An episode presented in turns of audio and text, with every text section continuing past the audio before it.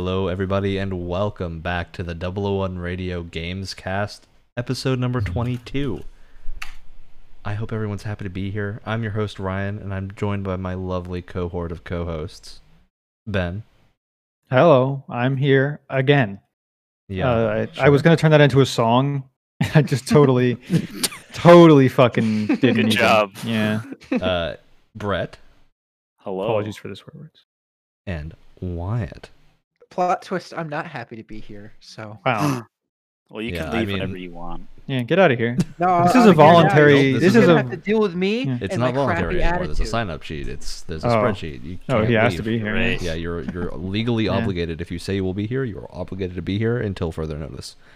And if you're not bug here, you. Oh god, I don't want to deal with that. You know, Yeah. we're gonna Yeah, go ahead and skip right good. past that. Okay, so Wyatt and Brett, you were here last week. We had our wonderful little argument about the 001 Radio Games Cast Greatest Game Award of 2020, 2020 edition. So Mm. we've got a next round of this.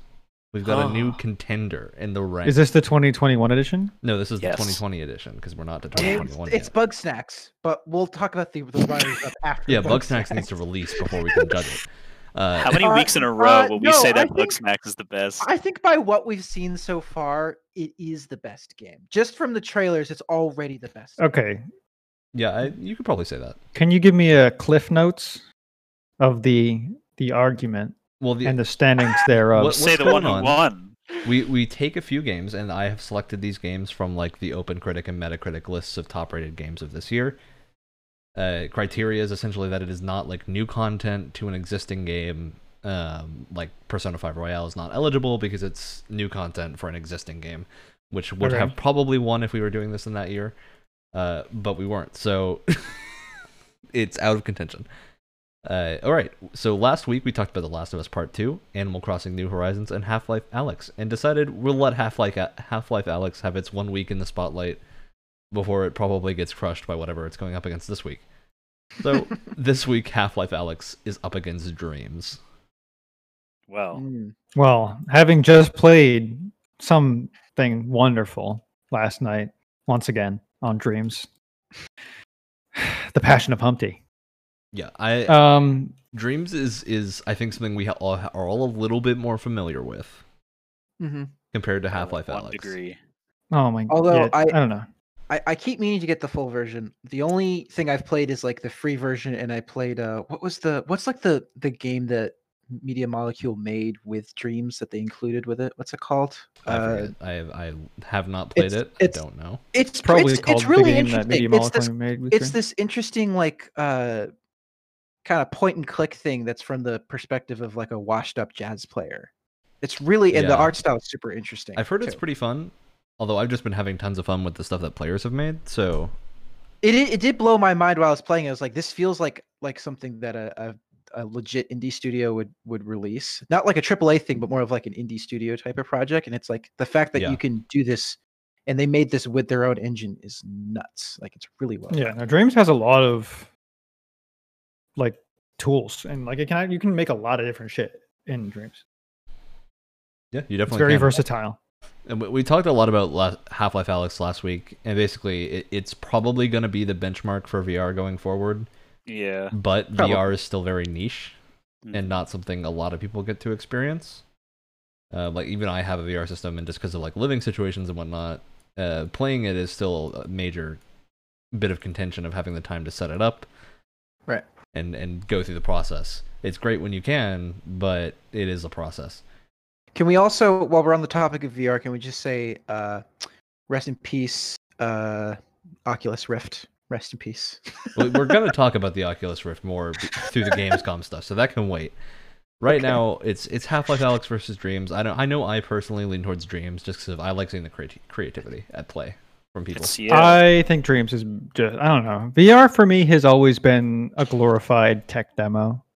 And I I, haven't played. Alyx, so I can't really comment on that, but I just I know for a fact I can't I can't play sit down and play or stand up, I guess, um, a VR game for 8 hours straight like I can something like Escape from Tarkov. Yeah, like it just is not going to happen. It's just not going to happen. on that level. it's just um, not as engaging as far as I think that's a that's a the you thing. technology. That's a you thing. well, 100%. no. I, I, think chalk that it up if the, I think if the tech get once the tech gets a little bit better and a little bit more immersive and a little bit and less preferably pixelated wireless would be great. and preferably wireless That's- because that's I'm always thing. kind of focused on things outside of the VR rather than the game. yeah, I I know. really kind of but that is definitely that. I really just kind of blame that on like the technology is still really new. Yeah, And No, we need to and work with I'm, it more. like- Developers need to work with it more, and I think eventually it'll be. I'm not something saying it's never going to get there. Obviously. Yeah, well, I but but no, I and I agree with you in that I think Yeah. right now the technology is too young for it to interest me personally because right. it feels like this really big barrier to entry for games that aren't that don't really seem like it's worth the Yeah. time to do Yeah. so. So because Yeah, it's just so expensive, fair so much work, and then it's just like, oh, I can.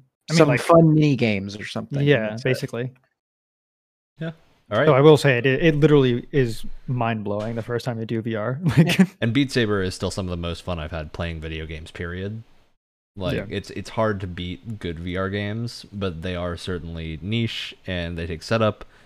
And they're not like when I think I'm just gonna go and play a video game. I usually don't jump to VR. I jump to home your console PC games because you can just or your PC or whatever you can just, you can just yeah, sit whatever you've got be like, available. oh, you can I just wanna sit, play relax, and play something. Because sometimes Skyrim you don't right want now. to be Yeah. if you're running around all day. You don't want to be running around in VR unless maybe you're that kind of person. I don't know. I don't judge. Well, some people like to exercise for fun, and I mean that's ridiculous. Yeah. Beat Saber I mean, but- is, is a great way to do cardio if you don't like doing cardio. Uh, it's a lot of fun. But yeah, that that is like that, that's getting into Beat Saber versus Ring Fit Adventure territory, and I don't think that's really where we want to be. right, right. So I'll say for this week, it sounds like we mostly have a consensus of Dreams taking the title. I mean, least it's- for sure. For me, it's dreams by default, just because I have some experience with it. That's it. so Yeah, I mean, I, Uh, I've played Alyx. It's it's definitely very good, I don't know. and it Any is kind of game that, super that pumps out some masterful creation like the Passion of Humpty cannot be understated. And Dreams is I don't at an advantage here because it's kind of like hundreds of games, and not right, just it really game. is. Yeah. And uh, like But I basically a game creation tool. it's an infinite If you're amount looking of at, if you're looking at what you buy, and you're judging the whole purchase as a, uh, you know, what's better, Alyx or Yeah, Dreams? Yeah. You get a lot more bang for your buck out of Dreams. by just the amount of Yeah. content alone. huge Yeah. amount of content. And if you're the kind of person that likes to create things, Dreams is super great for that. Oh, totally. So Yeah. Dreams takes it this week. Now we can get into our, W. our actual topics. So we, we have two topics for this episode. We're going to be basically rounding up the major Gamescom announcements and anything that we find personally interesting. Gamescom is like really big and wide and has a lot of stuff going on, so we're not going to be talking about everything, uh, far from everything, just because it's it's a huge conference. Um, and there's a much better way to look at stuff. If you w- want to know about specific things, go to the Gamescom website. They have a ton of stuff that you can look at. Uh, but it is far too much for us all to talk about in the like hour and a half we have here. Yeah. So there's way, yeah, there's way Yeah. too much. Uh, we're going to talk about the stuff that stuck out to us and any major announcements, and then we're going to spend the rest of the show talking about some some early access deba- debates, debacles, especially uh, specifically how they relate to like indie approaches and AAA approaches to early access. Huh. That's weird. The words, uh, you know, early access and debacle really just don't work well together, do they? You really wouldn't think they would go together, huh? Yeah, So no, I've never heard of something like that ever. Absolutely not. Absolutely not.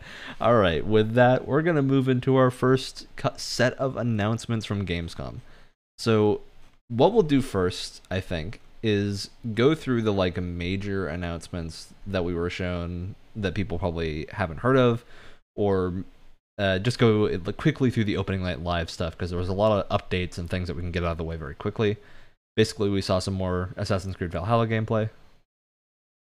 Woo, snaps. Yeah, it's it's gonna be you know more Assassin's Creed. So Assassin's if It Creed looks like think they Assassin's made a Creed Odyssey, essentially. and It- didn't it make looks Ghost good. of Tsushima. It looks very good. Um, and I mean visually, I don't know. I can't really.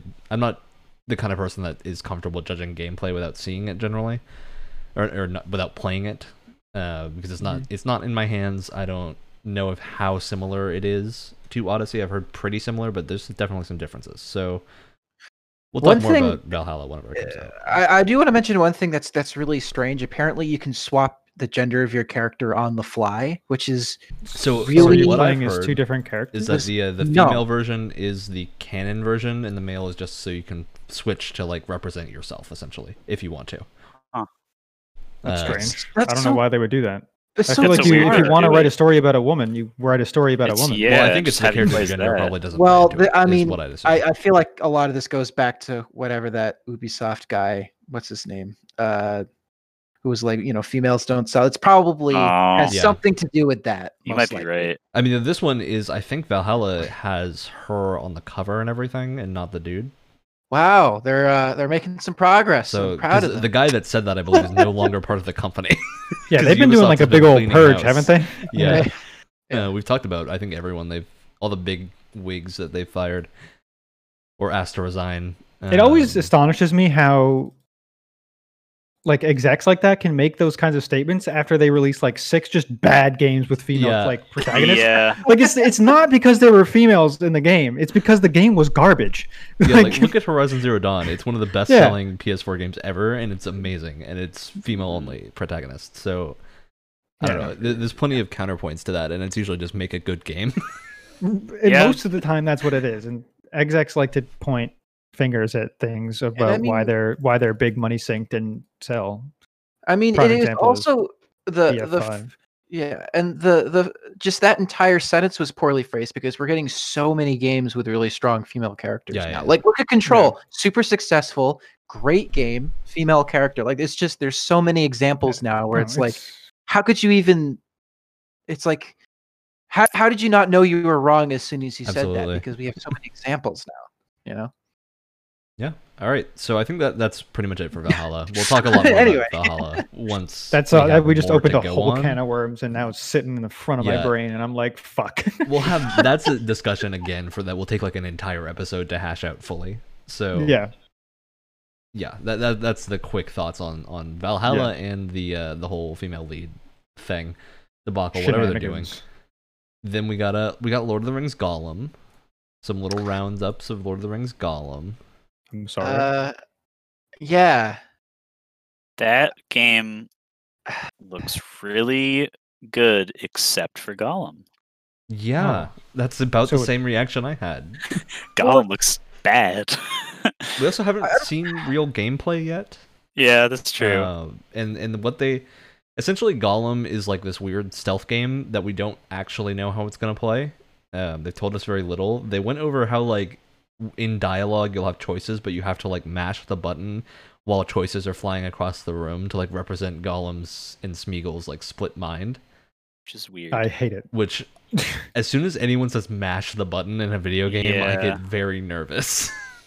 so I, I'm, I'm sure there's people who do want this, but out of all of the things in this entire Lord of the Rings universe to make a game around, does anyone really want a Gollum? Like, I'm sorry, maybe that's just a stupid question, but a like, Gollum stealth game. who the, who the heck wants a Gollum? No, seriously, who wants a Gollum video don't game? Yeah.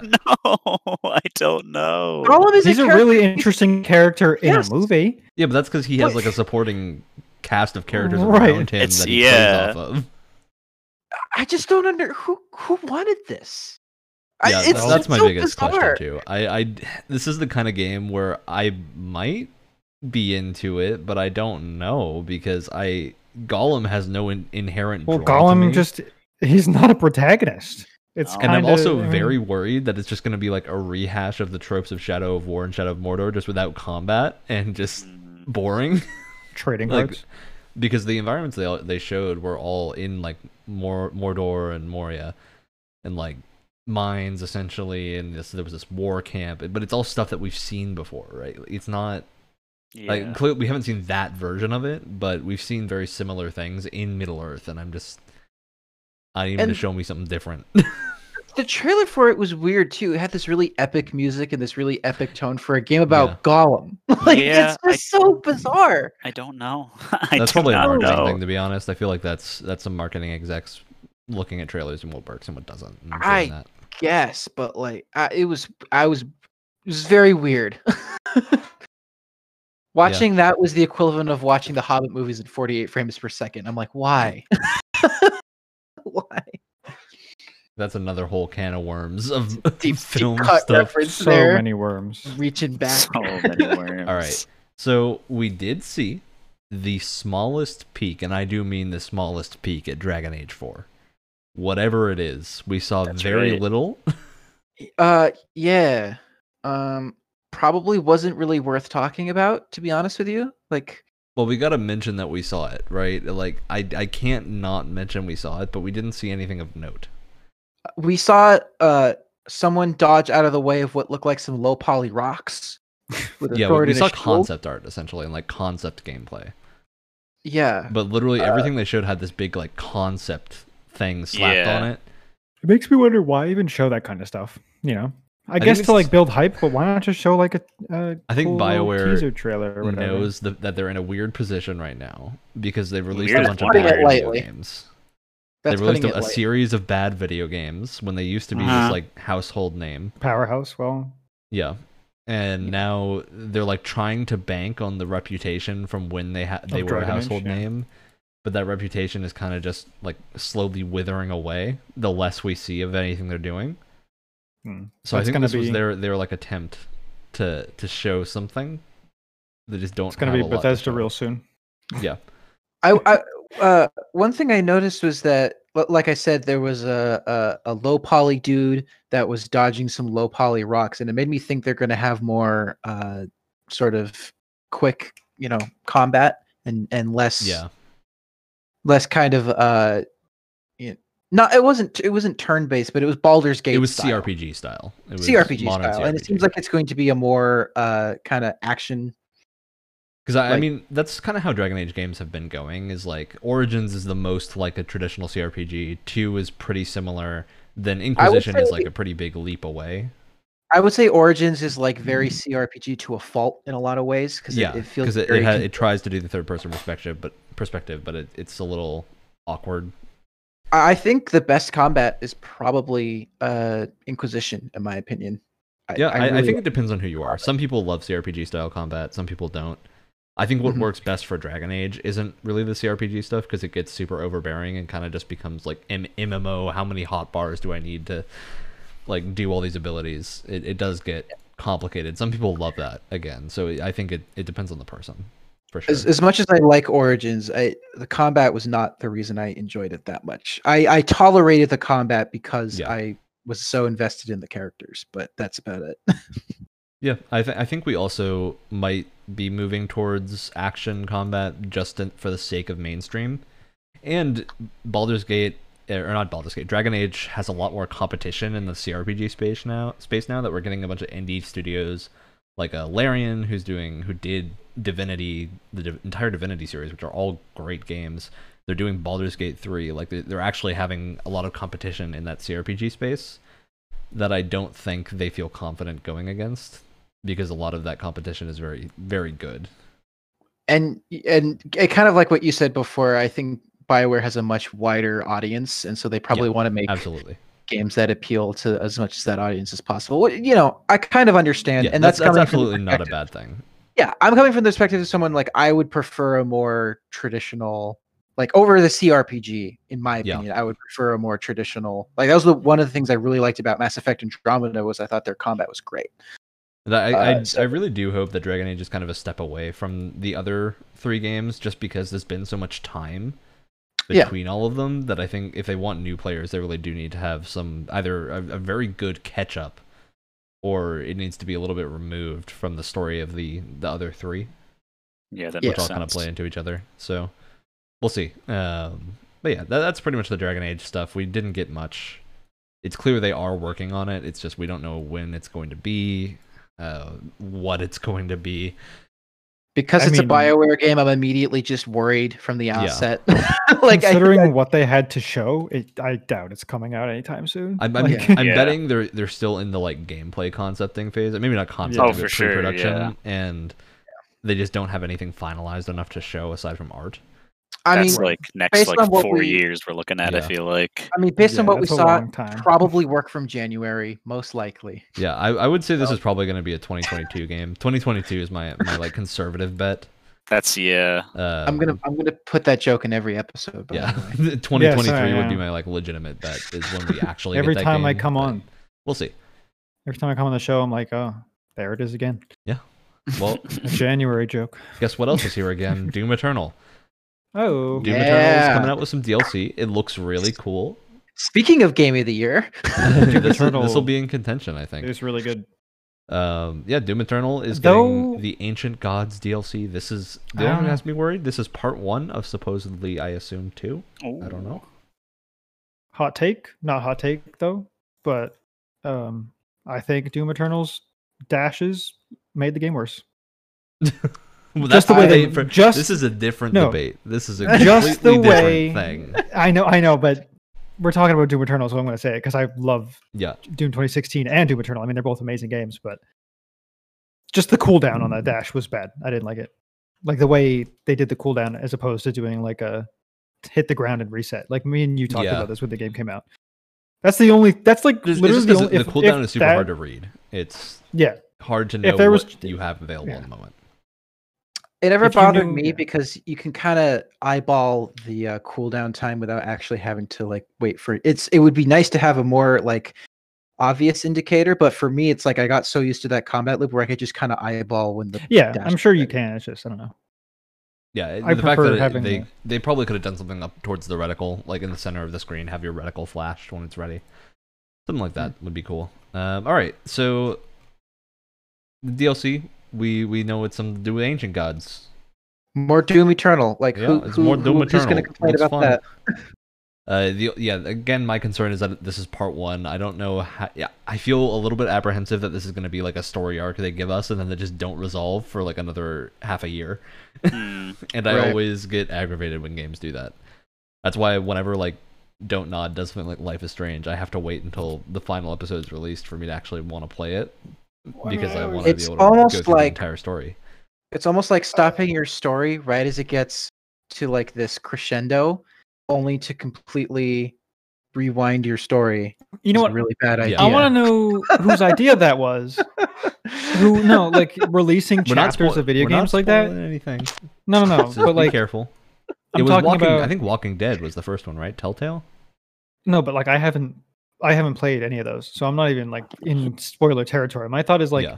they were like, okay, so TV shows. We want to make our game kind of like you know, like a more of like a viewing experience, kind of tell like walk through, you know, TV show kind of thing. So let's take the worst thing about TV shows and put it into our game. That it's is like- releasing things on a weekly schedule. Like you know, I'm like, sure weekly releases time. would probably work if like they released a Right. game like this over the course of a month or like two months instead of right, but two years, right?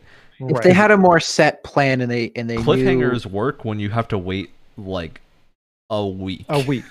or maybe My- at the most like a month. My point is nobody likes waiting. yeah, even when it's only a week. So why did you I mean, make that waiting a can part be fun when you have like a week because it builds hype. Because people will Yeah. talk about it, they'll, they'll have theories, and that is really fun sometimes. yeah. So I, I do like that. Like Life is Strange, some parts of the, the fun parts. I think I played it when episode four had just come out, and there was like a wait until five. So there was like this fun period of people debating Yeah, like debate. what was going to happen. That's true. But it just But it needed to be shorter. Yeah, like you don't you don't need to month at the debate for. Yeah, usually those waits are are so that they can develop that next Exactly. chapter and Right, not and not a which shouldn't scheduled be the case. calculated wait. right. because that- it did take a very long time to copy paste the next group of enemies onto the next uh, multiplayer map for uh, Halo 4 Spartan Ops, right? all right, all right. We're getting off topic. We're moving on. This is uh, we're very off topic at this point. Okay, so we got an announcement of Fall Guys season two. Hey, It is a How does that medieval themed expansion, and I think people Oh, are really happy with That's this fucking cool. because they showed us like four or five new games. Th- So they are going at a pace I think that is a lot faster than a bunch of people expected, uh, which I think is great because like swapping games in and out is I think a good way to keep Fall Guys That's a fresh. very good idea. I think Are a game the- like Fall Guys needs that Yeah, Are the absolutely. more than a game like PUBG, more than a game like all those other battle royales. Even though it's, I mean, is Fall Guys really a BR? I don't know. But Debatably, Uh, it depends. yeah. Are- But anyway, I think you it have to- needs that fresh content more than those other games. Do you have to pay for the season at all? Or is Uh, it no. free? No, the season is a free update. Cool. Um, Fall Guys has, is- has a monetization model of like you can buy the the currency you get from playing games, but you get it at a good clip from playing the game, so it's not nearly as predatory as I, I think it could be. Uh, Right. And you can't buy the the currency you get for winning games, so yeah, it, it's I think it's pretty fair overall. And if you you bought into Fall Guys, you're getting more content, more cool stuff. They have, they showed some really cool outfits. You can have like a little dragon, doofy little dragon dude, Viking, knights, and a With the- wizard. Dude. With the amount of content they have now, plus you know free seasons later on, it's a lot of content for what twenty bucks, thirty Yeah, bucks. 20 bucks. Is? That's pretty good. It is. It's hard to argue with. one uh, industry trend that I'm digging is like the free maps and stuff. Like, Yeah. Yeah, There's a good way to do, you know, like say what you will about Battlefield 5, but they added a lot of content after launch. Of Yeah, course, there's a that should have good been way- to begin with, but there's a good way to do, you know, battle passes in, in paid games Yeah. if you do it correctly. It's just a lot of companies tend to don't not. do it correctly. and, and Right. Fall Guys Oh, I also mean, did uh, get. It, it is now the most downloaded PS Plus game. Just ever. So yeah, in in launch month of the game on PS Plus. So in the PS Plus time span, it has been the most downloaded. Oh, I, I I legitimately thought it was ever. Uh, it might be ever. I don't know. I think That's- well, that's what it's the heard. same I could be thing because you can only download them For in the launch period. Yeah, right? that's So- true. That's so true. yeah. it's the same stat. Uh, but yeah, so Fall Guys, fun game, fun new season. Uh, we're gonna go at a little faster clip now to make sure we have time to talk about everything. So Star Wars Squadrons, we saw single player stuff. Escort mission. I, I I'm- don't know. I'm hyped. They showed Hera Syndulla, who's a really cool character from Rebels that I'm excited is in the game. Uh, yeah, I've never been excited about that game. I don't It's like cool. flying. I don't. I've never liked any flying in the Star Wars universe. Well, I I, think from everyone that does like flying, Squadrons looks very good. It's Well, fair, yeah. fair. I mean, that's uh, totally a personal preference thing. I just also don't like space sims. Like, I don't like flying in space. For the most part, it makes me very disoriented and unhappy about myself. The thing that worries me the most is that the only thing they showed off, like as part of like the story, like in terms of actual gameplay, is like an escort mission. And not only is that one of the most annoying kinds of missions to do, like in like a shooter or something where you're playing as like a character who's on the ground, but like it's like 20 times more frustrating Yeah. when everything is flying and you have to move at a constant speed. Like that just changes everything it's it, it's been very annoying and like that kind of like escorty defendy mission and like uh like past like x-wing games has been pretty annoying but i kind of chalk that up to those games just being old and kind of not really super modernized so we'll have to see how they do it but i don't know that's kind of a weird thing to show off I don't know. I'm okay with with escort missions in the style of like Battlefront 2 has a lot of like they're escort missions in spirit, but you're not actually having to like micromanage whatever you're escorting. It's Yeah. just you need to stop the enemy from destroying them, which is a little more fun. It's essentially a, a like differently themed mm, defense. It's a type thing. mobile defense, yeah, Yeah. mission. All right. So that that's Star Wars Squadrons. Looks fun. Coming out relatively soon, I think. Uh, we saw Little Nightmares 2, which is a, a like indie horror game. I don't know if anyone here has played it. It's very good. I have not. I've heard of it. Coming out in. February 2021. So yeah, anyone who who is excited about that, look forward to it. Sims 4 getting some Star Wars DLC. That's about everything Oh. of note about Sims 4. So we're gonna move on. Can we get finally I, I, did think, kylo ren I, I did think of something. Can we get a uh, a a Sin City, Sim City Yo, actually, content though, pack though? please, Uh, Just call it Sin City. just literally just make it like a filter so it looks cool. Yeah. I, I had a joke. I didn't really know how to deliver That it, was but I had not a joke. the I joke was a, an attempt I at a liked joke. it. I appreciated that. my Thank my you. jaw is on the floor i have no Yeah. idea how to respond Yeah. Uh, my jaw's on the floor because I'm so you know blown away at how good that joke was. See, Ben knows real humor.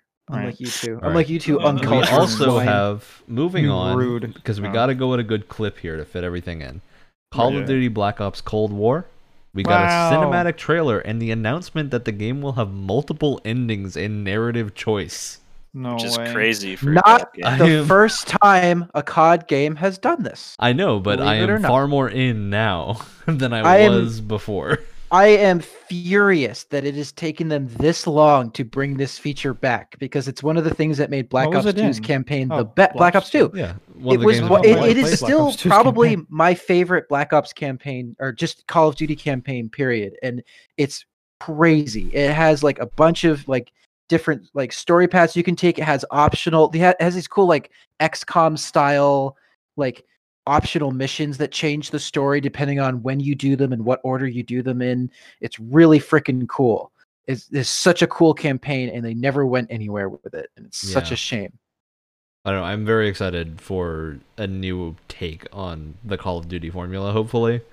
Yeah. Just because it's getting very stale, I think, for a lot of people, Yeah. and they need a mix. Well, up. that's well, that was that was what was interesting about Modern Warfare is that it wasn't particularly new, but it was just really well made. I think it was different in the sense that it, instead of being overblown set pieces, it was more about creating like tension in a more subtle way than just massive explosions, which I really really liked.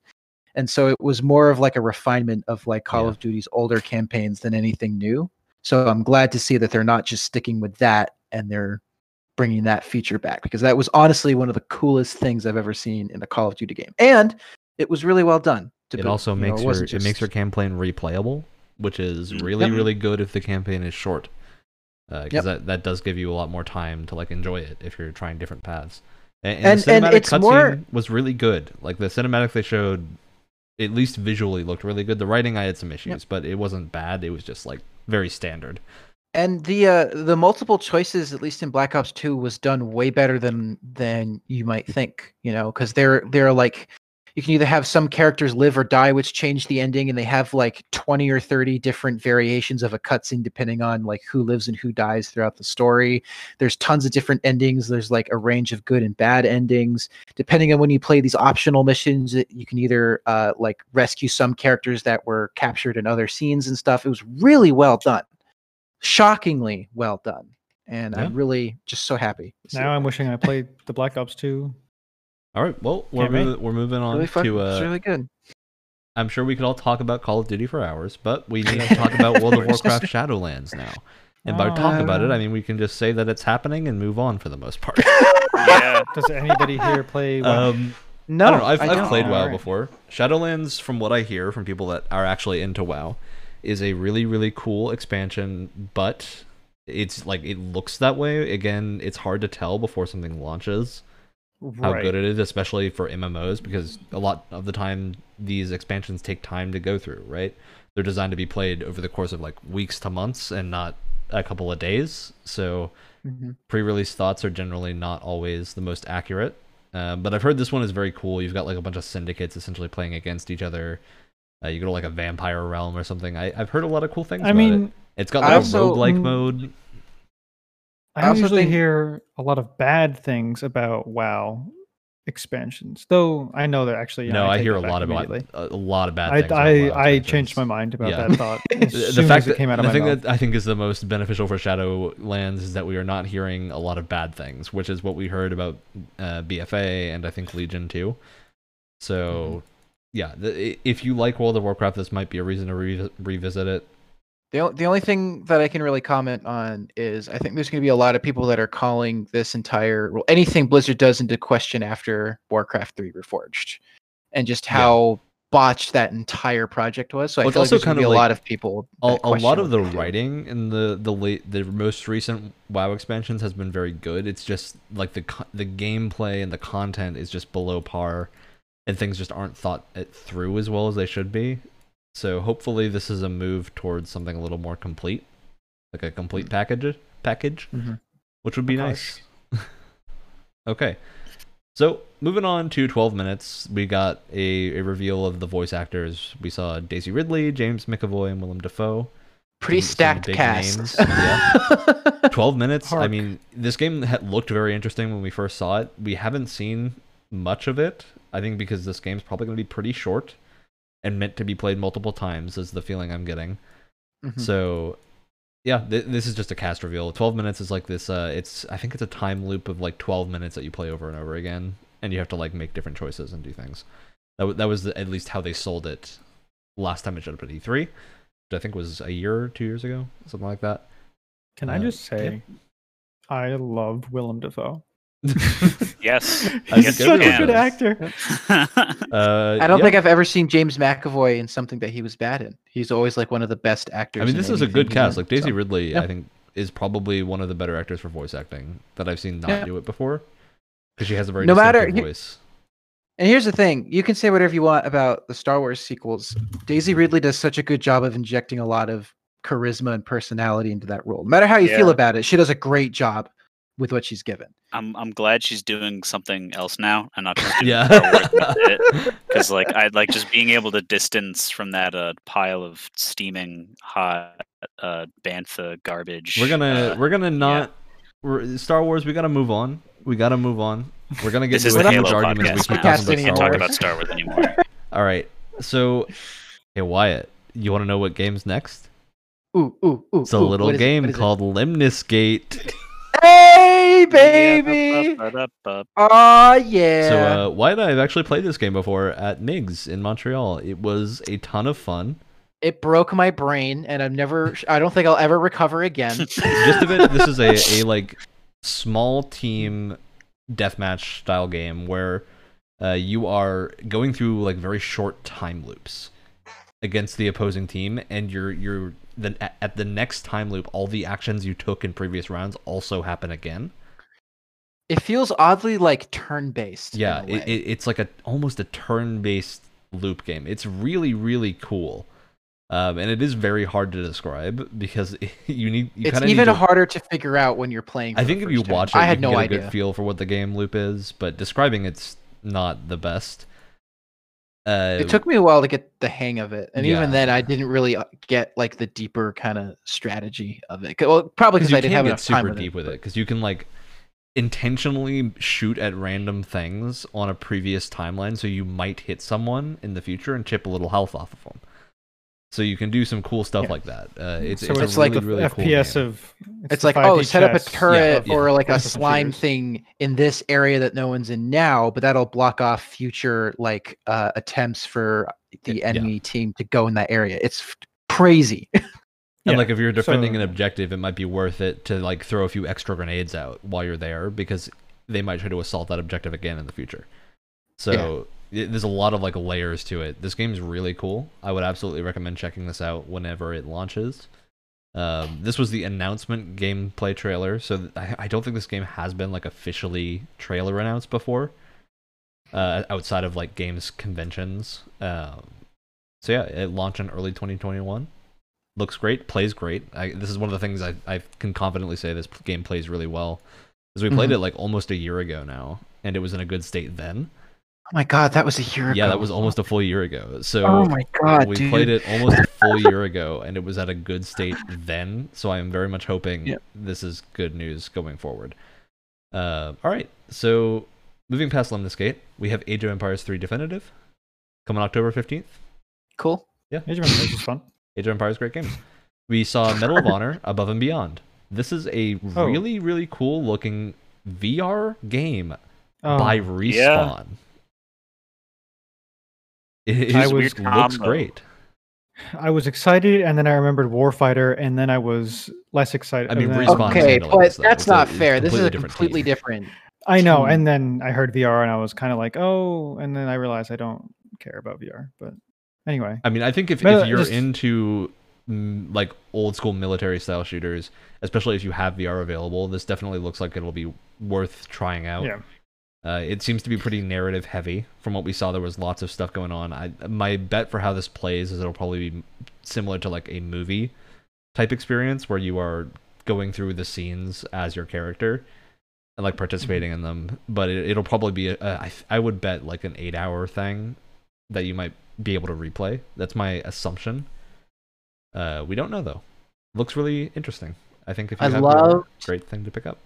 I loved the moment where you were able to uh, shove a grenade up through like the little envelope. Yeah. envelope. Mail shoot, yeah. That's so good. Dude, it- I the do. that stuck I, I out to love me World War II as an aesthetic for video Yeah, games. and yeah. I love World War II games. because they I showed just love- flying and like doing flight combat as well as doing uh, there was a scene where you're like in a room with some dudes and, and your guy bursts through the door and throws you a gun and i'm like that's the kind of stuff i love It's gonna be more of those moments that feel supernatural Yeah. And if there's one thing that Respawn knows how to do, especially with shooter campaigns, is keep them uh, uh, keep, keep- have a lot of variety. Oh Yeah, yeah. which which is something you're really, really good at. So I- I'm expecting a s something similar in this as well, because that's Alright. always something they've good. So after that, we saw Unknown Nine Awakening, which is uh, uh we don't actually know really. We know it's a game. Uh, this was a cinematic reveal trailer. It had some weird time stuff going on with the the main little girl stopping time. Looks interesting. The name is kind of unfortunate. I think Unknown Nine Yeah. doesn't really roll off the tongue. Should have been like on nine or something. like Un- Unknown Awakening Oh. is a better name to me than Unknown Nine. Um, yeah. I, I agree. awakening. So I wonder if there's a, a reason they couldn't do that, or if this is like what they were going for. I don't know. Uh, it's weird. looks looks interesting. We just don't know a lot. Yeah. So moving on, we saw Sam and Max VR. Cool. We saw a World of Warcraft short. I mean, we we have not a ton to go off of for a lot of these. a lot of the stuff right. I'm going off off of now are like announcements that were just kind of sidelined. So we got some Beyond Light stuff for Destiny. Uh, we got Bast- uh, Bastion short for World of Warcraft. A Warhammer Age of Sigmar Stormground. I don't know if anyone is like super into Stormground stuff no. No. or Age of Sigmar in general. Uh, I know Ben and I do a lot of like the Total War Warhammer stuff. that's really but as far as I've gotten into yeah, Warhammer. I would like to term play like Age of Warhammer Sigmar or something at some point. to you? but Okay, the, both of you said it something at once. Yeah. Uh, does the term Age of Sigmar mean anything to you? I mean, Sigmar is like a, a Warhammer character Guy. who is super important in the lore. So I assume that this is like around that time period. But When he was doing his thing. Age of Sigmar, I think, has been pretty limited to tabletop stuff and not video games so far. Unless I, could be wrong about that, but at least that I've played, uh, as well as books. I know there are some books about Age of Sigmar that are apparently really good, so I might read those at some Yeah. point. But it it is like a more to be a- lore Warhammer thing. I'm not going to pretend to be an expert on Warhammer lore. Yeah. There there are certainly podcasts that are made up of Warhammer lore nerds that you can Right. find for that. Uh, we saw some more Crash Bandicoot gameplay. Again, Crash the new Crash 4 looks very good, I think, or at least very fun. Yep. Uh, we saw Outriders again, which is a holiday 2020 like looter shooter style deal. Action combat looks interesting. It's uh, I, this is the kind of game that's very concerning until it launches and we know it's either good or bad, because it Right. it's, it could either be like another Destiny One situation of it just launching in a rough state, or maybe this will be like closer to Remnant, where it's a smaller game but more tightly designed. Although to their credit, they they've released a ton more information than Destiny One. did. absolutely like Outriders. I think we've seen a lot of gameplay. Can I? All right, th- this is a small side note. I just want to say this, and we'll move on. Imagine trying to launch Destiny One in the way that they did today, which is absolutely no information. Like they couldn't get away with that now. Something I was. I, th- I think thinking it just wouldn't sell well. Is the big thing. Um, yeah. Anyway. All right. We saw Necromunda Underhive Wars, which I believe is uh, maybe out. I don't. Maybe not. It, it looked kind of interesting. I don't know if anyone's super into Necromunda. Mm, Eh. Also, no.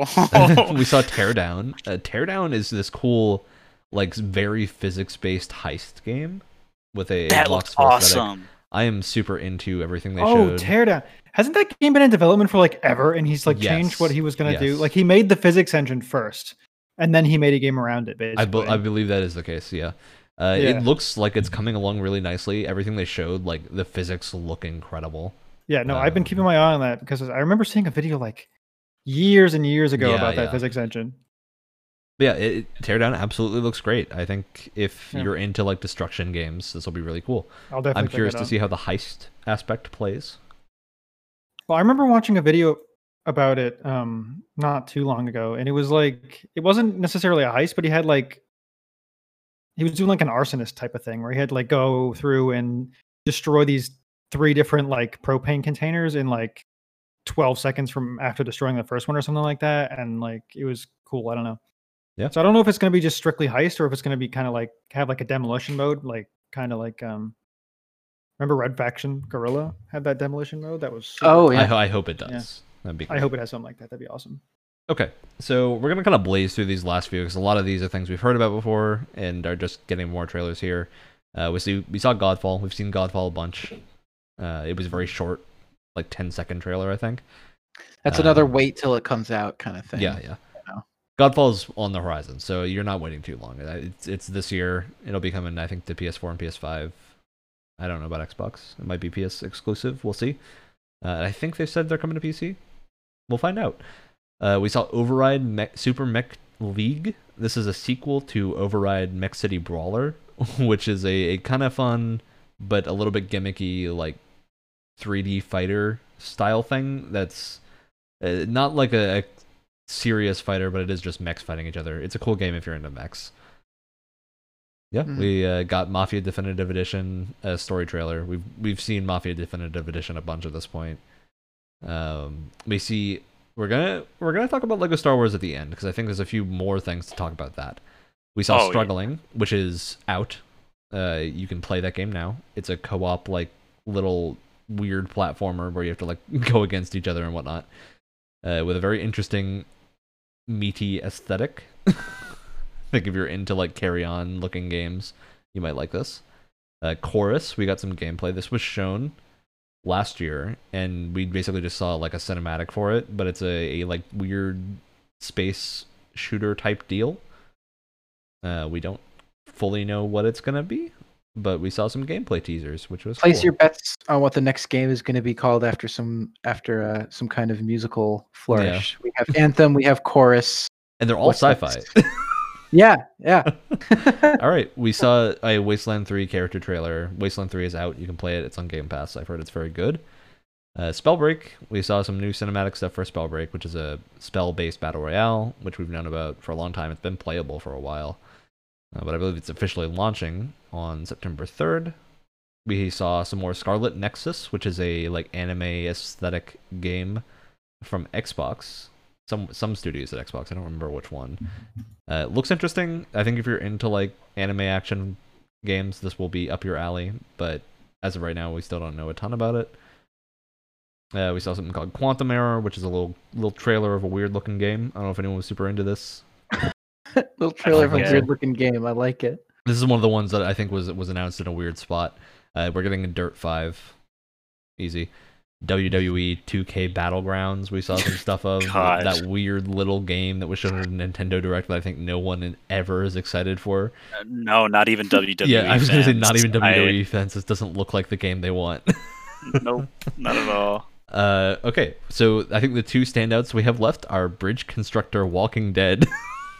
Uh, what a standout. I just wanted to say that because of the, how ridiculous it is. Um. That's certainly a title. I don't. I don't know what the point of this game will be. I don't. Like Bridge Build Constructor Portal makes sense, but build c- Bridge Constructor Walking Dead. Like, what is? Where's the crossover here? Money. Yeah, I'm just like, what? What is that gonna look like? I'm super curious. I, I've heard the other Bridge Constructor games are good, but they're super specifically targeted at people that like Bridge Constructor. Um, all right, then we saw Lego Star Wars: The Skywalker Saga, which I think looks very cool. The gameplay is completely different. Yep. It it actually Dude. has like lightsaber combat. You've got different vehicle stuff. The, there's voice acting that I think was new, if I remember correctly. Yeah, like these um, lines Yeah. were not so, from the so movies. they introduced they introduced uh, voice acting with uh, Lego Force Awakens. From what I remember. yeah, but it's new voice acting, right? It's not. it is that- new. Lord, right. Lego Lord of the Rings. They used clips from the movies. I think that Right. this definitely didn't sound like it was from the movies. It sounded like new stuff. I mean, Mark Ham. I hope Mark Hamill is doing Luke's voice because he is a prolific voice actor. I hope so. Uh, but it was hard to tell just because he's he has such a vocal range. It's hard to tell if that was him or not. his yeah his cadence and his entire just voice is There's so also a hard to lot of very good Luke impersonators, so Yeah. it could Yeah. certainly be someone doing a voice. But uh, this trailer was impressive. I it's really sold me. We did get a delay of this game to next year, uh, spring 2021. So it's a it's a ways off.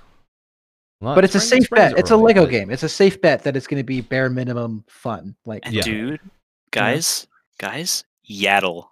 Yaddle, Yaddle in the game. Is in the game. The, the one I, thing I that worries jumped me, out of my seat. I will be when very saw worried if we don't get like some Clone Wars references in this.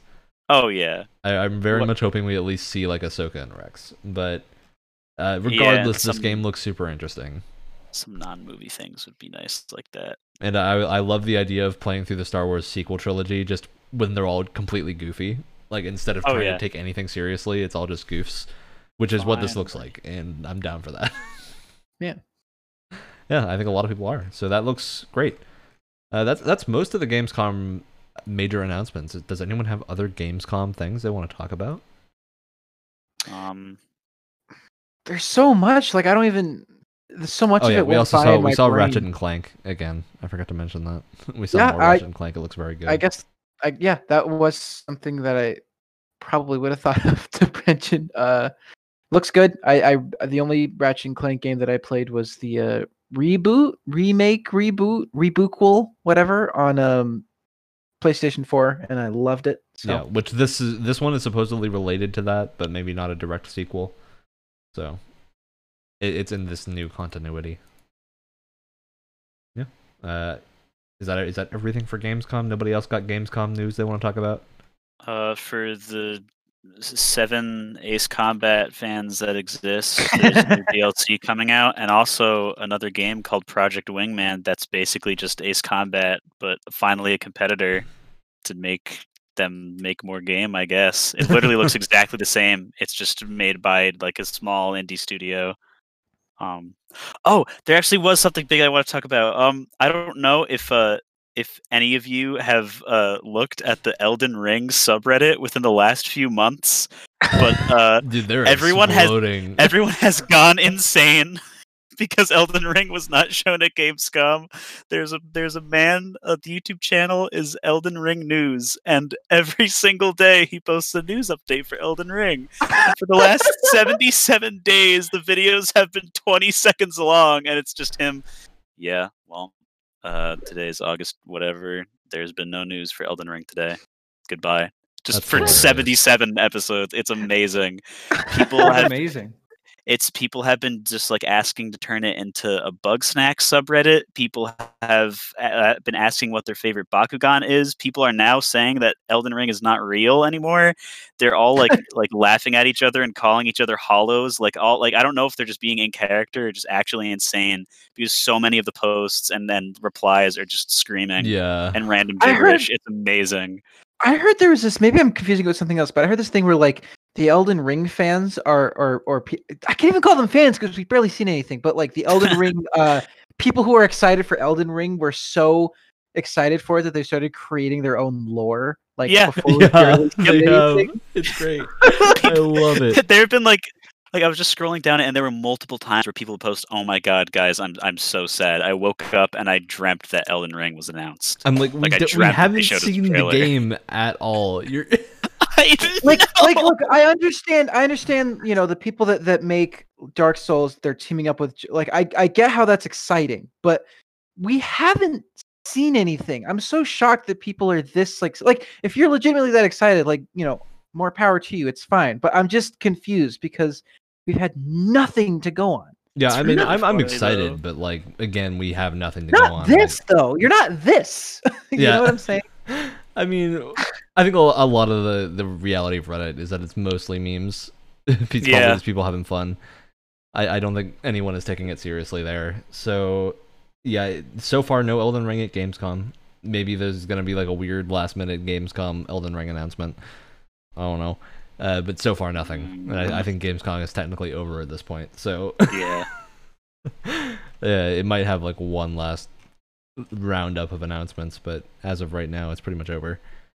And Elden Ring is nowhere to be seen. So, Oh well. oh well. All right. That means we're into our, our major discussion point. You know what? It'd be great if Elden Ring released in early access. Not actually, please don't. no, But no, I don't think FromSoft would do that. They have Yeah, done I it before. Why start now? I, thi- I think FromSoft would not risk their reputation like that. No. But you know who would? Uh, whoever developed Anthem. Oh wait, it's Bioware. Okay, so Help me. Uh, all right. So we're gonna talk about what it's like looking at indie early access versus AAA early access and how that how the differences do. How the difference? Yes. Well done. How differences do. We How have done it. do the differences do? And I honestly, I think this is a little bit of a weird thing because AAA early access is pretty rare for the most part. Like the only ones I can really think of, Fortnite is technically I don't know if they're still a beta, but they were beta for a very long time while they were still. I know- I wildly mean, popular. is that true or is Battlefield 5 early access when it launched? Like, you hmm. know what I'm trying to say? Yeah, Well, like- you know what had a beta watermark when it launched, and I was super right. confused Or, about it. and, and I'm Warzone. talking yeah, Warzone did, didn't it? It technically way- was in the beta. I mean, The Hyperscape way- is uh, yeah, early access too. the way how certain games will launch betas that are clearly just demos. Like Yeah. Yeah, early access, I think to me kind of blanket covers betas too. Because I mean, it is technically yeah. I think I think if we're including right? AAA, we kind of have to include those betas because Well, because sure. that's that's the AAA Yeah. um way of doing early access. I mean, the, the reality for like indie devs is that early access is a good way to help fund development if you need it, and Yeah. if you're as, assuming your game is in a good enough position to be playable for a good amount of time when you launch on early access, it's also a great way to get feedback about what could be changed or stuff that people want to see in the game if you if you're open to that. yeah. Yeah, Um, like playtest games like. Satisfactory, Factorio did that and have had a great run of early access. Uh, Risk of Rain Minecraft. Yeah, Minecraft, like I think, is the poster child for doing it right. Yeah. Uh, Risk of Rain 2 had an, a great early access run. Um, yeah, there- Kerbal there's tons Space of games. Program mean, was what's in beta, wasn't about- it? Or was in early access? Yes, Was it? it was. Yeah. What was? Kerbal Space Program. Oh yeah, KSP. I mean, No Man's Sky is not actually an early access, but technically uh, I mean, it it was been. pretty similar to that development path. Well, that's one of the things that's considered a problem because they didn't say it was early access. I don't know. But it's I people also have problems with games like I'm highly invested in the Tarkov uh, community, as many people know. Um, you play but- Tarkov? Oh yeah, you know, just a little bit. Oh, weird. anyway, people just get mad at that game all the time when they're like, "Oh, they need to be fixing all this shit." And it's hard to say like is a game that's been in early access for so long, like at what point is it getting ridiculous that it's Yeah. not like it's not done. But like cuz Tarkov has so much content, like to me that's a full game already. But well, I- I people think are the thing to me, having played Tarkov from the perspective of someone who's not incredibly into it, is the stuff I want to see from Tarkov is stuff like a new player experience deal. You see, well, if Like you talk to some people, they would say that they don't want that because some people's favorite part about Tarkov is having no tutorial and learning everything. I mean, I think that's fair, But- but at the same time, like me having to go into the menu to learn that I can do like peeking Yeah, and like if you play for the first time and you launch into a map, you have literally no clue what you're supposed to do. absolutely. And No, it's I stuff mean, like the basic tutorials are things I think should have been in the game already and desperately need to be to get new players. right. They're planned, He- like, but that's the thing. Why why aren't they in the game yet? You know, Yeah. like when does saying something is planned turn into just like Exactly. kind of a an excuse?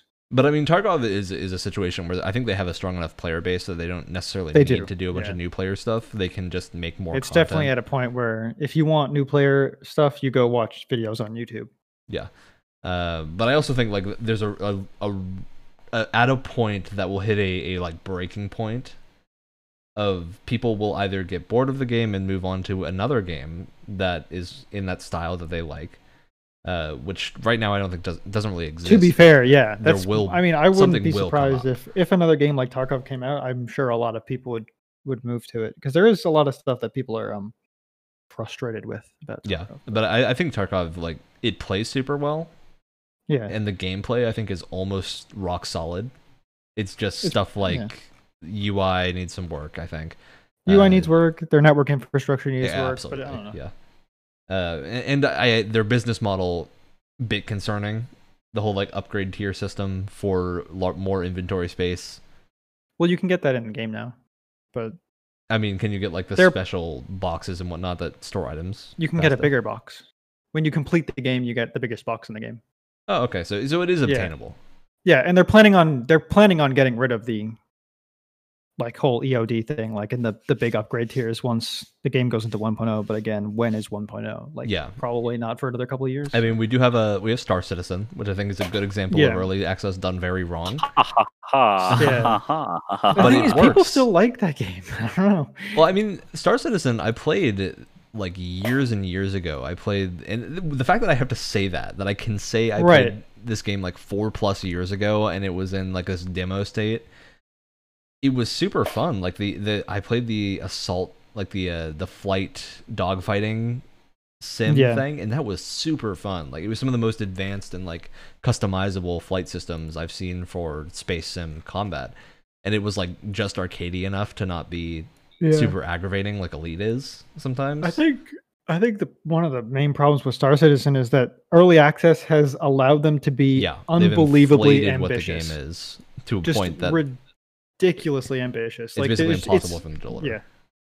Yeah, yeah. And I think and the fact that they made so much money in early access yeah, gave them continuing to make that much money. right exactly is giving them like they can do this sustainably and Yeah. try and have this huge vision for I mean foreseeably forever, but yeah, but we just nothing is actually launching. nothing's we know. happening. Right. And you're, you people are getting like little content updates. Like they have a ton of tech stuff that's really really cool. But it's like when Yeah. will that be put into a game? Like there needs to be a game around that for it to be Yeah, like interesting. they showed Mark Hamill in cutscenes like years ago. yeah. Like, wh- Like, where is where's he gone? Where's Mark Hamill gone? All right. So for and f- uh, for for me, early access is is weird because I, I usually don't get a game if it's if it's an early access just because I want to enjoy a game when it releases and I'd hate to play a game for a bunch of hours and then just be done with it by the time it releases. You know, So- I feel like that would happen a don't know, lot. The way I tend to look at early access nowadays, just because there's so much of it, especially in the genres that I like to play. Um, it's I don't buy like if it says early access, I basically accept the fact that right now is as much of a game as I'm going to get. So I'll buy the game once I think it's worth the money they're asking for it.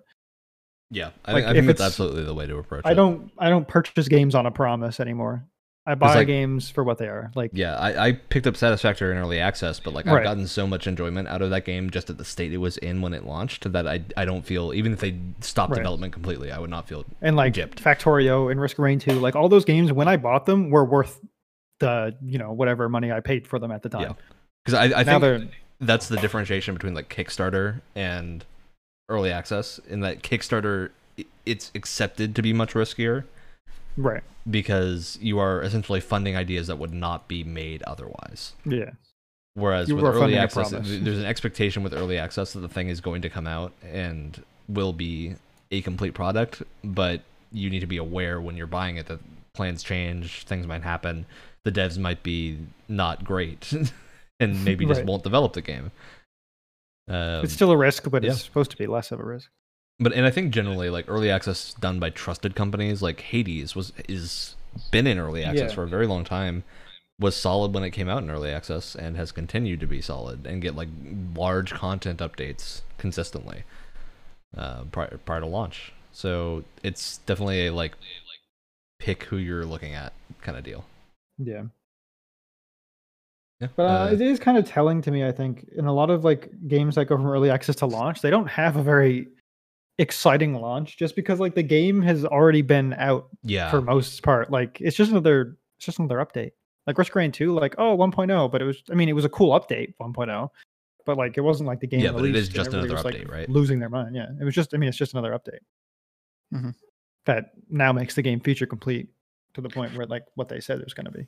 I've I've seen there's this attitude of like it's weird to see AAA games in early access just because they're AAA products, and I it's it's a weird it's an interesting uh argument I guess because I, I I've I've thought a lot about like whether AAA games should be in early access or like whether it's it's weird or out of place for them to be in. I in think early access. I think it's fine if they do it right. Yeah. I mean, it's like it's whatever as long as you're not, you know, peddling a demo as a a beta or just Yeah. you know trying to grab a little bit of extra money a month before launch. Like, I mean, you're like, Baldur's oh, Gate you- 3 I is coming out in early access very soon. In fact, it might be today. Right. or tomorrow. I, I think for the most part I agree with that, but oh no, it's it's next month. It's September. Uh, f- 30th. for the most part I agree with that. But there is there is a, something I think about where it's like part of the reason you get a AAA part of the reason you buy into a AAA experience is that you don't have things like that. Like the game just kind of comes out because it had the funding ahead of time. Like. AAA studios, in theory, should have the money so that they don't have to do something like early access. Yeah. because because it's supposed to be early access is there for people who don't have who can't fund their entire game so they release either you know a work in progress you know a section of the game ahead of launch so they can get more money to finish funding and when And you look at it like beta testing, where Yeah, AAA, they don't need that money. yeah i mean aaa studios i mean i mean they have like full qa booths set up with all sorts of Right. crazy stuff in it you know it's yeah but but I, I think a lot of people's thing is that it's like if you're paying for a AAA experience, then early It access be, yeah. seems like out of the question in a way because it's like we're paying for not strategies like this. We're paying, we're looking for these larger, more well-funded studios for these for a more com- So like we can buy a product that we know is going to be good. well. but well, Oh, that's no, the it will idea. That's the idea, yeah, that's the right? But and and I do understand that perspective definitely. Yeah, so but then there's you, you run into a situation where it's like, oh, you have uh, you know, you have a freaking uh, Obsidian who's making a bunch of different projects, and there's a and that right now they're making uh, Grounded, which is by a much smaller team, probably has a lot less of a focus on it because it's a smaller project, a smaller team, and so they're putting it into early access because they have their sites elsewhere, which I cannot I Yeah. can Well, understand. Yeah, but when if a game like it's just it's it it bugs me when games like Call of Duty and Battlefield have these betas that you needed to buy into. So they're trying to get extra money from their fan base so that they can basically pay get paid to have a few extra stress testers on their servers or something or Mhm. just to like build a little bit of, like I don't know. It's it's it's I think as soon as you do greedy. that, I no, I think as soon as you do see it. that, it it it tells me that you're not releasing a beta because if you Yeah. if you were Yeah. releasing It's a not, yeah. true beta and you wanted QA feedback from that, you should not have to force people to pay for that. Like it just makes it obvious at this point this isn't a beta, this is advertising. Yeah, It's it's also like the advertising feedback you get from random people and the feedback you get from paid QA testers is incredibly different, right? Yeah. Because paid QA testers are professional. They they know exactly what they're looking for and like how to give that feedback in the way that's constructive to the developers. Whereas everyone knows what the Steam forums are like if you look at Right. early access where where games. where Timmy's going to get shot in the head across the map and Yep. say that the game is broken because there's already cheaters and it was actually just some random dude who had a nice shot. Like Yeah. Yeah. And and I'm I'm glad you brought up Call of Duty as an example because with a game like that that has such a massive fan base, it's so, there's so many people that are pulling it in different directions and want different things. from it. Yeah. It must be a nightmare. It must be an absolute disaster Absolutely. that's to the thing. is- QA a Call of Duty game because it's like you have so many people that want different things. Some people want advanced movement, some people don't. Some people want World War II, some people want modern, some people want futuristic. It's insane. I mean, that kind of thing happens post release too. I mean, everybody loses their like. A lot of people like the movement, or I don't- I don't know if a lot of people do, but I know some people like the movement upgrade, like uh, updates in Halo Five, and some people think it's the worst thing. Yeah, since Who would like advanced movement in Halo 5? what an asshole. No, I mean, would just- do that. I can't I- even imagine. I'm only Fake Halo because I think- fan. I was watching Summit 1G, and he made some good points about it. He was like, "Man, the movement in the old Halos is just stupid and boring. It's like it's old, it's antiquated." But then a lot of people like that kind of thing. Yeah, so and it's also at the same time, like I, I know Brett White and I have been going back and playing the old Halo games, and they hold up incredibly well. they do Yeah. Like they're, they're 'Cause just I did still play- stupid fun. Reach when Um, that came out in MCC. For Yeah, but but the the lack of advanced movement is more of a like style. It's not a, inherently bad or good. It just means you play the Yeah. games differently, Yeah. Yeah. and there will be people that prefer the how you play uh, advanced movement stuff, and people that prefer how you don't. And that's like early access is I think an Right. opening for those people to voice their opinions in ways that may not be con- uh, constructive to the game's development. right. But going back to Call of Duty, do you really think they listen to anybody when they release a beta three weeks before? Well, yeah, game comes out. exactly. Yeah, No. I was, I was just gonna say that because like all these issues that we're talking about, they take more than like a month to Well, fix Avengers if you really want to do a, a good job example. fixing them. Because Avengers Yeah. beta is in a terrible state. I, I think almost universally agreed. Like some, there are definitely people who have fun with the gameplay, but I think looking past the gameplay, there are so many issues with just performance and and the visual bugs and just like bonkers bugs happening everywhere that like there's no way this is all fixed by the time it launches. Yeah. And that's not even like QA test. Like that's not even. That's just like, oh, your game is broken. Yeah, like, it's, it's you yeah. don't need to pay somebody to tell you that. Yeah, and and, and, and then as a on top lot of of it, us, it's got this terrible business model. Yeah, and and and as someone and i feel like you know maybe i can't speak for ryan but i feel like he would feel similarly as someone who knows who's you know made projects before and knows what game development is like calling a, a small section of your game that you released three weeks before the game's released a beta is kind of insulting in a way because Yeah. again it, it has that expectation of oh well if anything's broken you just gotta wait. And you can see it all over the place. Whenever a beta comes out and it's like there's a lot of problems here people are like oh no it's fine. They'll fix it before the, it's a beta. It's like they have three weeks you think they can fix this mountain of bugs design issues whatever the heck in three weeks no of course not Yeah, and it also has a side effect of like diluting the terminology. Where beta, when you say that to a game developer, a developer should know what beta means. Well, the But thing is, I'm sure because this is do. happening now, it's it's making like beta now can mean a bunch of different things. It can mean It- an yeah. actual beta. It could mean you're doing like a demo beta. It could mean a beta that's like in an early access period, which is inherently going to be developed with like more polish focus, so that people don't get game breaking bugs. But maybe the gameplay's not as refined. You know, it, it's Yeah. it means completely different things in different sectors now, which is weird. And another another sign you can tell is that when they release a quote unquote beta, they're usually like betas do not look like this. They don't look this polished. You know what I'm saying? Like this is a demo. They took a section of their game that they like polished and prettied up for people to consume. This is not a beta. It's way too polished for a beta. You know what I mean? It's way too far along for that. I think most of it comes down to when it comes out at the end of the day. Because Yeah. like, if it comes out, you know, three weeks before the release, whether or not it's polished or not, it's not a beta. They're not Yeah. looking for testing. If if anything, at best, it is a server stress test. If your game At is in beta yeah. three weeks before, if your game is in beta three weeks before launch, you have problems. Right. Unless it's launching into early access, at which point it's probably Right. acceptable. something Yeah. went- but yeah But- if your full game is being released three weeks after your beta something went wrong Yeah. Um, and I think I so. The, a, a good thing to look for for probably how to do. I, the, it's not in early access yet, so we don't know. But Baldur's Gate three is coming to early access September thirtieth. Larian has done early access with games before. They did it with Divinity: Original Sin two, which is like one of the most well-renowned CRPGs to be on PC. Like it is an incredible game and it it handled early access very well where you get like a solid portion of refined content at the start which is like the first act of 3 while they are fixing bugs in the other two acts and making sure that stuff there is is going well and then they'll release more content over time for you to to, to do and have fun with and like you, you they use their their early access audience as both beta testers in the fash- fashion that they get to kind of shape how the game is actually developed. And they also Mhm. get like valuable feedback from uh, maybe something isn't working as intended or maybe there's a bug or maybe something is working. Like they they know they hit something really well that they can keep doing that.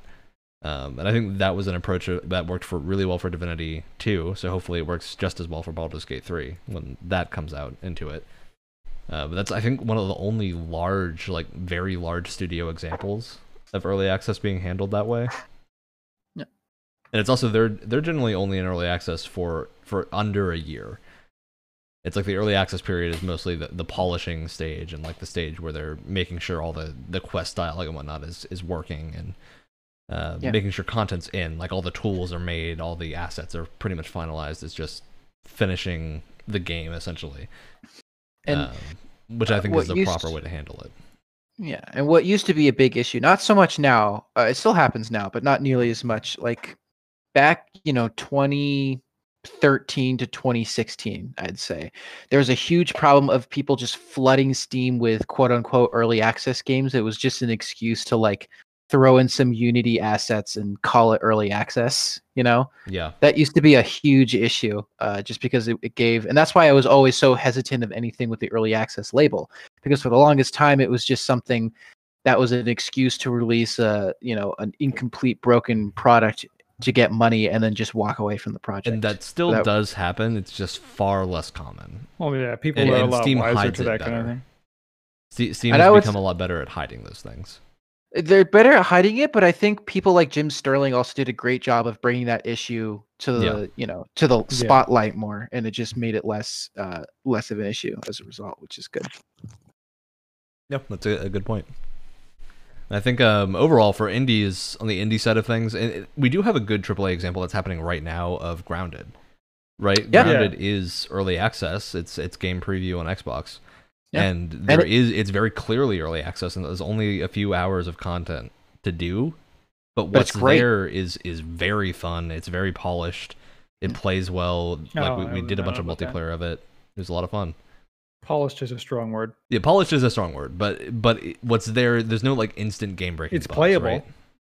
It's Yeah. playable. And, and Spiders you can might- I'd, say, I'd put it a step Phase through walls and get stuck, and then you can kill them super easy with bows and arrows and your Yeah. spears from miles away. But that was fun because we killed a wolf spider, and we never thought we would. Yeah, we, we we died so many times trying.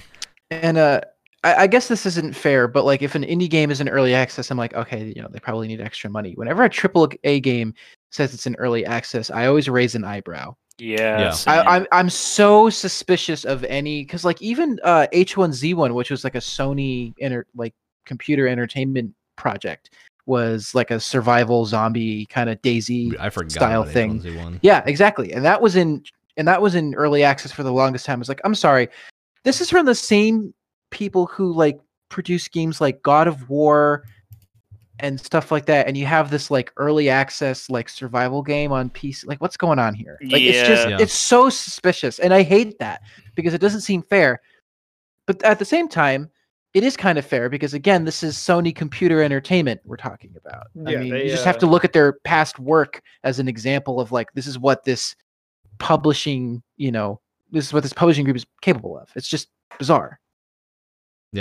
And I also think, uh, in the example of stuff like Grounded, I think it, it, it, a big part of it is that early access lets them get feedback from people a lot easier.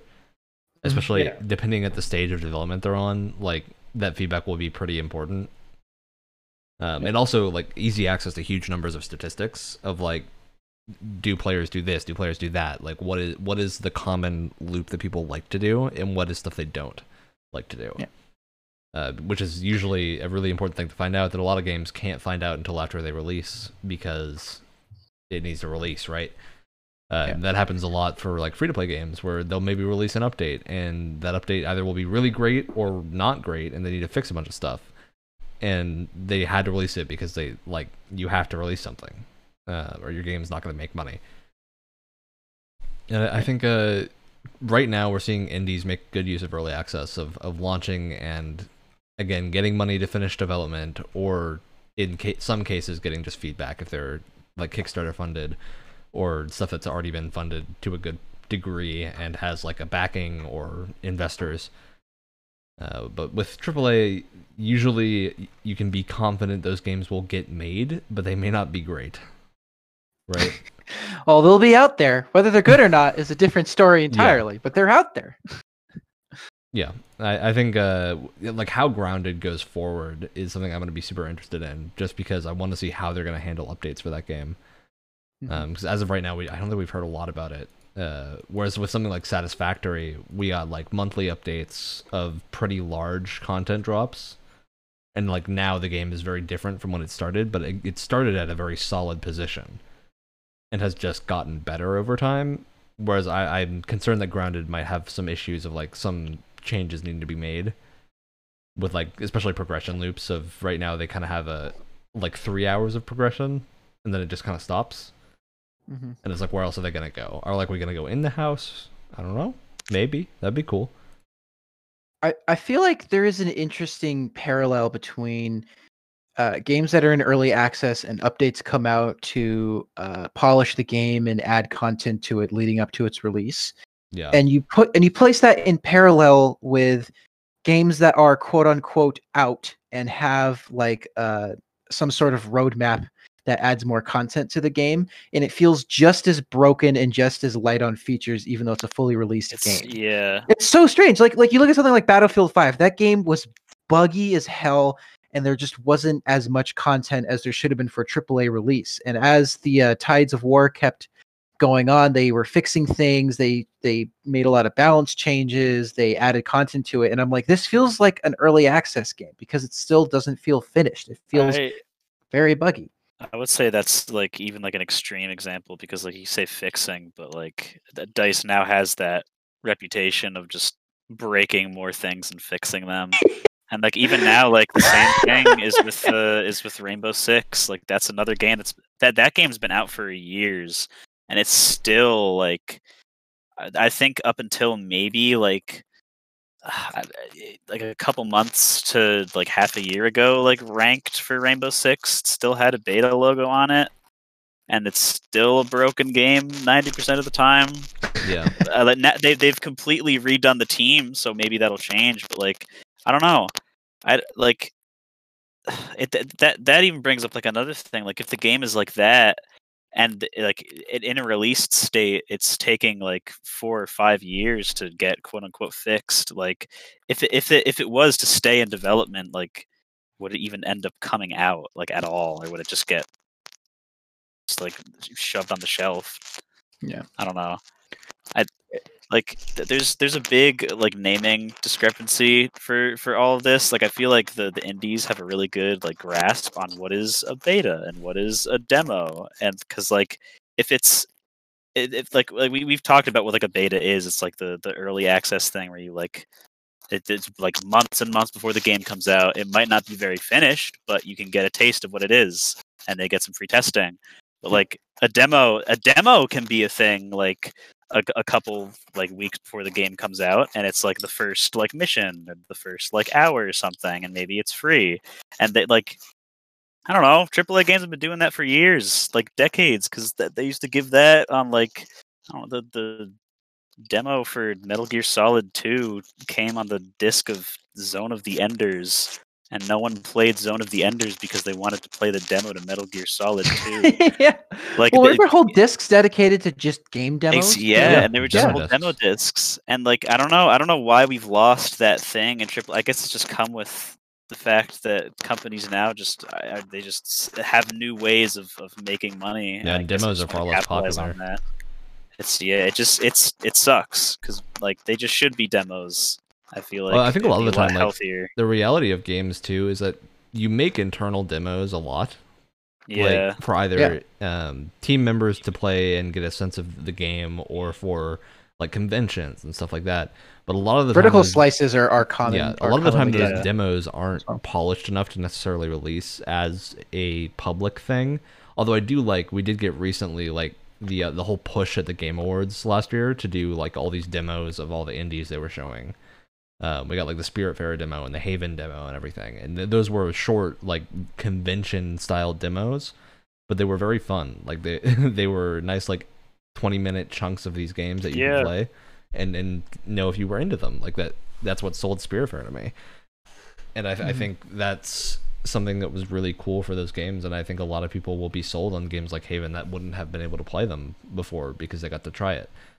Uh, and like the weird thing to me is that we got a there's a Tony Hawk remaster for one and two coming out in a few days. You know, if you pre-order, you get the uh, the warehouse demo, which is literally two minutes long. It is a two minute demo, but it's so goddamn good. I literally played it for an hour today, the same two minute section over and over because it's so good. And I feel like if you just released that demo oh yeah, for free, you would have so many more people interested in this game. Like because it it's a pr- it's proof that they are going back to a style that people like.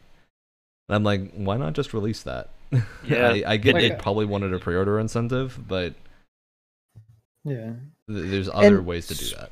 One of the Speaking demos- uh, craziest demos I've ever, I ever saw was what which one is it? Dragon Quest was it nine or whatever it's called? Like the most recent one that just came out Eleven. on Switch. Eleven. Thank yeah, you. 11s had had a demo that was like four hours long, minimum. It was it's crazy, and like four hours is a lot for a. For fact, a I think I, it, I thought it was technically, if you did the side stuff, you could be like 10, 10 to eleven hours of content. Yeah, it was it was a big big demo, which is super uh, generous. And also note they didn't call it a beta; they called it a demo, like they should.